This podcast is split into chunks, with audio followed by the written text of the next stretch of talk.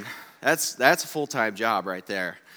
I don't have any kids, but uh, you know, my wife, she works at a children's hospital, so she like she loves kids. She was here last night, and I know as she was watching that video, she was probably like, "Oh my gosh, these kids are so cute." So that was awesome. She got to enjoy that. And uh, I'm sorry for you that you have to go from seeing those really cute babies on the screen to seeing this. So I apologize for you. I'll be praying for you in the back of my mind as I'm preaching today. Uh, my name is Clark. I'm one of the leaders on our staff. Uh, if we haven't met, uh, please come up to me, uh, introduce yourself. I'd love to meet you. I'd love to meet your family. Um, normally, I'm up here doing announcements from time to time. So uh, I just want to reassure you that this is a sermon today. It's not just a really long announcement. So this is this is a message, like for real, it's going to happen. Uh, but anyway, love to meet you, and uh, just love being a part of this church and uh, what God is doing through it. So. We're in a series and a conversation called Highlight God Through You. If you've uh, been with us, uh, you know we've been uh, basing this conversation on the book of First Peter. Um, if you are just now jumping in with us, uh, you're actually catching us at kind of the tail end of this conversation. Um, we uh, last week we talked about uh, this idea of highlighting God uh, through our love. Uh, this whole conversation is uh, like I said, based on First Peter. It's a time where there's a distance in time, there's a distance in language, a distance in culture. Uh, but what we see in this New Testament book of the Bible is that there is a lot of common ground that we share and a lot of things that we can really identify uh, with the people back in uh, Peter's time. And so we've been kind of drawing out some practical, relevant uh, things these past couple weeks. And so my hope is that uh, as we close this conversation down, we'll be able to do uh, just that.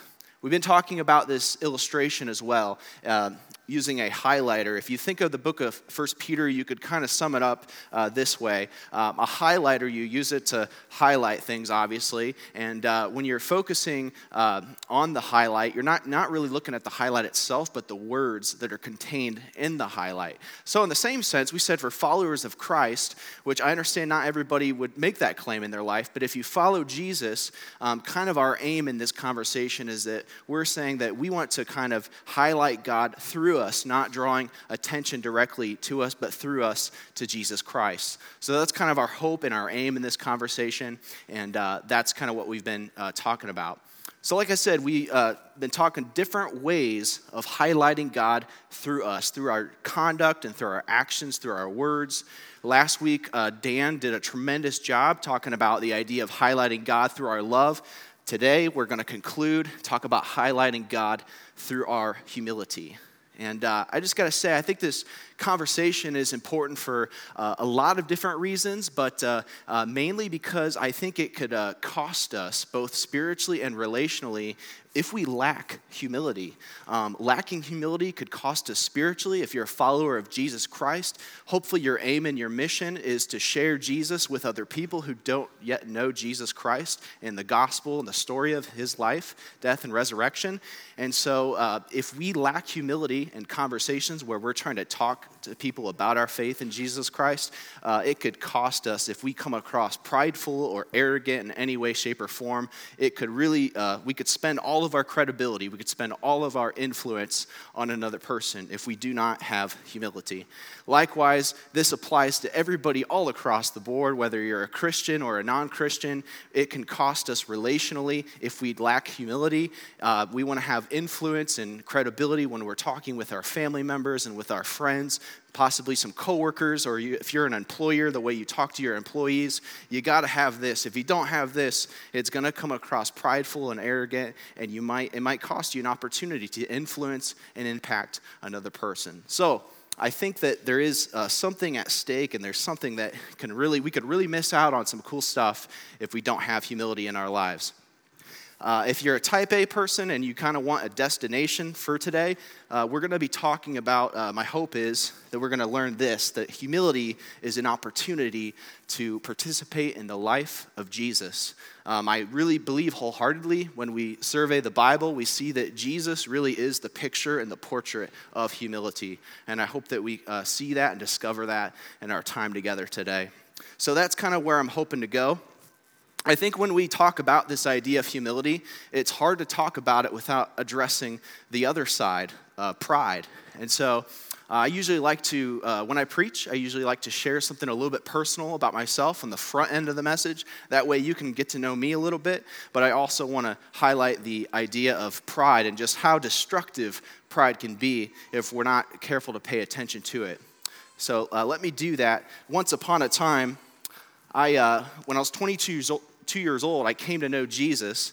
Uh, before that, uh, as many of you might know, I've shared my story here before. Um, a big part of my life before Christ was partying, and it was drugs and alcohol. And uh, that was kind of a big thing in my life.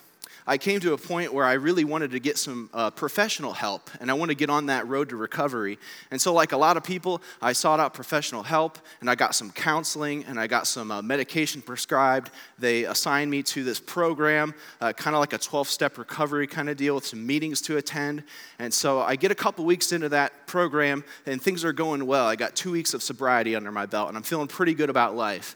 And another couple of weeks go by, and I got like a whole month of sobriety, and I'm feeling pretty good about myself. So much so that I start thinking, like, man, you know what? I'm pretty good at this sobriety thing. Like, like I'm feeling pretty awesome about myself. And so much so that I don't know if I actually need these counselors anymore. like, I don't know if I need uh, this medication. I don't know if I need this program anymore. Maybe these people don't really know what they're talking about, right? Maybe I can do this on my own, right? because I really know more than these people. Well, it was to my disadvantage because I left treatment and with a week, I relapsed. And when I think back on that moment and that decision in my life, the valuable lesson that I learned was that pride is really destructive. Pride can cost you. It almost cost me my life. I don't think it's a stretch to say that. It cost me my sobriety for a season, but it almost cost me my life. Pride is very destructive. And so maybe you right now, maybe there's something that you're experiencing in your life where you're feeling some pride inside of you and it's costing you relationally or maybe even earlier like i said maybe spiritually maybe it's a conversation you have with somebody where you're a follower of christ and you're trying to share your faith with somebody maybe there's an incident in your past where you said something it came across prideful or arrogant i don't know what's going on with you right now but pride is something that we just have to be very, very careful about. And I think it's one of those things that we cannot underestimate how hard of a battle this is to strive towards humility. Uh, pride is something that we all struggle with. It's common ground, it's a common denominator that whether you're a follower of Jesus or not, it's a struggle for each and every one of us. And so I think that uh, one of the things that we have to talk about uh, with this battle of pride is that it's hard. And I think it's hard for a lot of reasons, but I want to give you two this morning. The first reason I think it's hard is because humility goes against the grain of a self affirming culture. If you think about it, everything from teachers to our counselors to advertisements to politicians to parents, they all kind of send you that message that you're awesome and that you should believe in yourself and that you should follow your heart and we start to believe in that after a while. And we start to believe that we're pretty awesome. Well, the problem with that is if, if we look at that message and then we open up our Bibles and we see what the Bible says, those are two completely contradictory approaches to life. One of those says, believe in yourself and trust in yourself. Well, the Bible would tell us, Jesus even says in John 14, to believe in God, to believe also in me. The book of Proverbs would tell us to not trust in ourselves. The book of Proverbs would tell us to trust in God. And so we just have to be aware of this. We just have to be sensitive to why humility is so hard. Another reason, I believe, is because success makes humility harder. It's hard for a straight A student to feel like he or she does not have something to offer God. Um, if your business is going really, really well, and you know someone whose business is declining, or if your ministry is going really well and someone else's ministry is about to end, or let's say that you have really good grades and someone else doesn't have good grades, or let's say that your marriage is really going well, but you know someone who their marriage is not going well, it's hard not to think that you didn't have everything to do with that success and that God didn't have anything to do with that success. It's hard to humble ourselves before God there's nothing wrong with success, by the way. We just have to be aware that this is a challenge that we face when it comes to remaining humble before God. So we have these things working against us. But fortunately for us, the people back in Jesus' day, the people back in Peter's time, they faced pride too. When we think that the Bible's um, archaic and primitive and that it's regressive and it doesn't apply to us today, when we, we read 1 Peter, we learn pretty quick that, that pride is something that they faced. Pride is something that we face today. So, for the next uh, however many minutes or so, we're going to have an opportunity to see what God has to say about this subject. So, if you got your Bibles, uh, I want to encourage you, invite you to go with me to 1 Peter chapter 5 as we close down this conversation, Highlight God through you. It's going to be on page 852 in those black Bibles and the chairs under, uh, uh, underneath the chairs. But if you don't have one, uh, go ahead take one of those. We'll make that uh, a gift from us to you. We always say it like we want you to have your own uh, copy of the Bible. I believe that's important. So happy Halloween. 1 Peter chapter 5, we're actually going to key in on one specific verse, verse 5. It says this In the same way, and we're going to pause there. We didn't make it very far. But in the same way as what? Well, in the same way as the elders, Peter addresses the elders. An elder is a, uh, a leadership, uh, an office of leadership in the church. So uh, the Medina East campus, uh, Pastor Seth, Pastor Tony, they would be technically considered an elder. We have a team of elders that kind of leads and directs the church, the Medina East campus. So an elder is a, is a really good thing, it's a biblical thing. But it's not something that we're going to talk about this morning. What I want us to focus in on is uh, this part right here, where he says, All of you which of course, you know, all means all, all the time, and that's all that all means. So he's talking about the leaders in the church, the, uh, the followers of the leaders, so the whole entire church. So essentially, Medina East campus, so everyone. And here's what Peter has to say All of you clothe yourselves with, what's the word? Say it with me humility. All right, you guys could do better than that, 915. Clothe yourselves with humility very good. Give it a little horsepower. Awesome. So, clothe yourselves with humility. I love the fact that Peter says, clothe yourselves. I don't know why, but when I read that, I just thought about the fact how every single day we put clothes on. We wake up, we shower, we put clothes on. Every person here, before we came to church, we got dressed and put clothes on, right? And all God's people said, Amen. I mean, how absurd would that be for you to get up and leave your house without a shirt on, right? That would be really disturbing. I mean, if I got up here without a shirt on, just think of how much counseling you guys would need. It's disturbing to think about. And I think, I don't, I, don't know, maybe, maybe Peter's thinking like, just as you have this daily routine of putting clothes on every day, so you should put on humility as well. I mean, if you don't have a shirt on, it's going to bother people, right? If you don't have humility on, people are going to notice that too, and it's going to bother them. This idea of humility, if we were to survey the Bible, uh, again, as I said earlier, Jesus is kind of the picture that we get of humility. If you're a Bible person, a couple passages that might come to mind might be uh, John chapter 13, where before Jesus goes to the cross, he washes his disciples' feet. He stoops down in humility and washes their dirty Palestinian feet. And uh, that's a really humble thing to do. Philippians chapter 2 is another passage that might come to mind if we're a Bible person. Uh, Paul addresses the Philippian church. He's talking about Christ's humility, how Jesus humbled himself by becoming obedient, obedient to the point of death, even death on a cross. And so we get this picture of humility, this radical picture of humility of Jesus Christ. Uh, so, what we can gather here is that it is an attitude. Humility is an attitude, it's, it's a mindset. Uh, C.S. Lewis, I think, said it best when he said, Humility is not thinking less about ourselves, but it's thinking about ourselves less. And so I totally 100% agree with that. And I think it's an attitude that we have to have. What else can we uh, draw from this passage? Well, I think we could see that humility is not only an attitude, but if you read that verse, it says, Clothe yourselves with humility toward one another, which means that humility is revealed in our relationships. Uh, if you think about it, um, think of it this way if I was at home right now and I was just sitting on my recliner and I just said, Man, I am just, I'm humble. Like, I'm really humble. Like, that would be weird for one, But secondly, that would just not really make sense because humility is not something that can happen in a vacuum. You can't have humility in isolation. You have to have other people around you. It's really easy to be humble when you're by yourself, but when you're around other people, humility becomes a lot harder. So, humility is an attitude, and humility is something that happens within the context of relationships, happens in community. So, another shameless plug for life groups. If you want to be humble, go to life group. Um, another thing that I think that we could, uh, we could probably say about this, um, this idea of uh, humility, is that uh, it's attractive.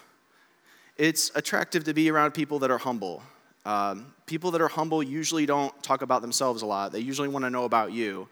And we just find this concept of humility attractive. Uh, if you think about uh, Jesus, uh, he was people really liked Jesus. Uh, people who were nothing like Jesus liked Jesus. Uh, people who were nothing like Jesus liked to hang around Jesus. They liked to be around him, like tax collectors and sinners and people who committed adultery, all types of people that were broken people, but they were they had this uh, Jesus had this gravitational pull towards people that were nothing like him. And sure, he was God, so that probably helped. But the fact that he was humble probably helped as well. So, again, we want to really get after uh, this big idea here. Peter doesn't just stop uh, by saying, uh, show humility towards one another. He kind of gives us the why. And he says it's because God opposes the proud, but he shows favor to the humble. God opposes the proud, but shows favor to the humble. What's fascinating about this uh, Peter is quoting the book of Proverbs here, but what's really neat about this verse is that the verbs oppose and shows favor, some of your translations say the word grace, those are both in the present tense. And the reason why that matters so much is because it means that it indicates that God is continually uh, opposing the proud and that God is continually showing favor and grace on those that are humble. And so I don't know about you, but for me, to think that an all powerful God could be opposing me in my pride, that's a terrifying thought. But in that same sense, to know that an all powerful God could be showing grace and favor to me, that's an incredibly encouraging thought. And so I think the idea here is that God opposes the proud, but then the question is really why does God oppose the proud? And I think if we were to dig into our Bibles a little bit, we would discover that uh, God opposes the proud because, back to my story earlier, uh, when I decided to leave treatment, that decision was basically me saying that I know what's best for me and that I'm not teachable. I don't need you to tell me what to do with my life. I can't trust you, I only trust myself. And so that's what pride does. Pride makes us think that we are the most smartest person ever. It makes us think that we don't need anybody, that we can't trust anybody, that we certainly can't trust God. And the Bible makes it really clear in 1 Corinthians that if anybody is to boast, if anybody is to brag, they should brag and boast in the Lord. And so the Bible says that, that pride is really us trying to seek glory, to use a Bible term. It's trying to, to seek the praise of everyone, but glory uh, rightfully belongs to the Lord. And so God will oppose the proud, and he will show grace, and he will show favor to the humble. So, again, what is this going to look like for us if we're trying to highlight God through us? Back to our big idea again humility is an opportunity to participate in the life of Jesus. Like I said, Jesus was attractive in the sense that he was very humble to people. We say this a lot of times. Uh, the gospel is already offensive enough. Uh, we don't want to make that more offensive than it already is. Uh, the message that Jesus is the way, the truth, and the life, and no one comes to the Father except through him, that message offends a lot of people. So, why would we want to make that message more offensive to people? Why would we want to be prideful and arrogant when telling people about the good news of the gospel of Jesus Christ? I think that humility could be an invitation, an opportunity to participate in the life of Jesus, to make the gospel attractive. Not that we change the message of the gospel, but we are careful to deliver in a way where we don't come across prideful, where we don't come across arrogant, but instead we are humble. I really believe that two people could share Jesus Christ with someone. Uh, one person could share it in a very humble way, another person could share it with a person in a very prideful, arrogant way, and you'll probably get two totally different results. Sure, both people might reject Jesus and the message of the gospel, but one person might walk away thinking, like, you know what, I totally disagree with that guy, but he was humble and uh, he actually cared to know about me and what I believe. And so, you know what? Like, that was really interesting. I would have a sit down and have a cup of coffee and talk with him again, probably. And to me, that would be a win because you never know what God is going to do with that. So I think it's really key that we are humble when we share, especially when followers of Christ are sharing the good news with other people who are interested in having that conversation. So let's talk a little bit about how this could show up in your life. What does this look like around the kitchen table? What does this look like around the water cooler at work? Well, let me give you a couple examples that I thought of. So, if we're talking about humility in our friendships, I think one practical thing you could do with your friendships with other people is you could just admit when you're wrong. That's a very humble thing to do. Um, and you're not going to be thought of as any less of a person if you do that. In fact, they'll probably respect you even more. So that's one way we could show humility in our friendships with people. We think about humility in our marriage. Uh, we talked about marriage in the weeks past, so if you want to hear a whole message on that, you could check out our podcast. But humility is a big deal in marriage as well. So, one way we could show humility in our marriage is just to be quick to ask for forgiveness. Um, if, if we did something wrong, just admit it. Just be like, hey, I messed up. I should have done this. I'm sorry. Will you forgive me? And that's, to me, that's a very practical thing we could do.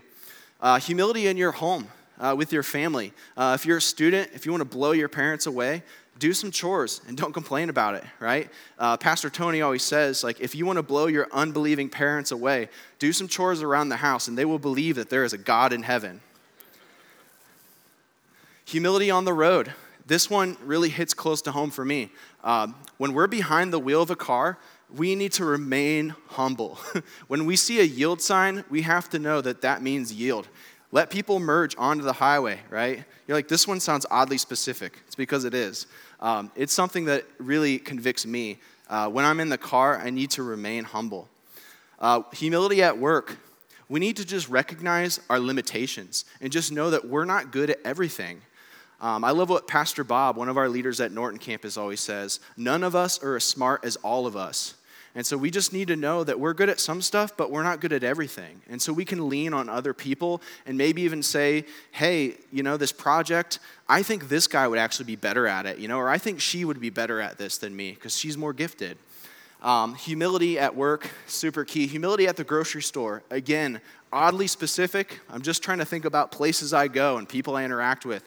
Uh, sometimes the credit card machines go down at places. Sometimes new people are getting trained and they're not as fast as other people. We just need to take the time, clothe ourselves in humility, and say, I'm going to be patient and I'm going to show grace on this person because they're getting trained. Or, you know what? Stuff happens, the machines are down.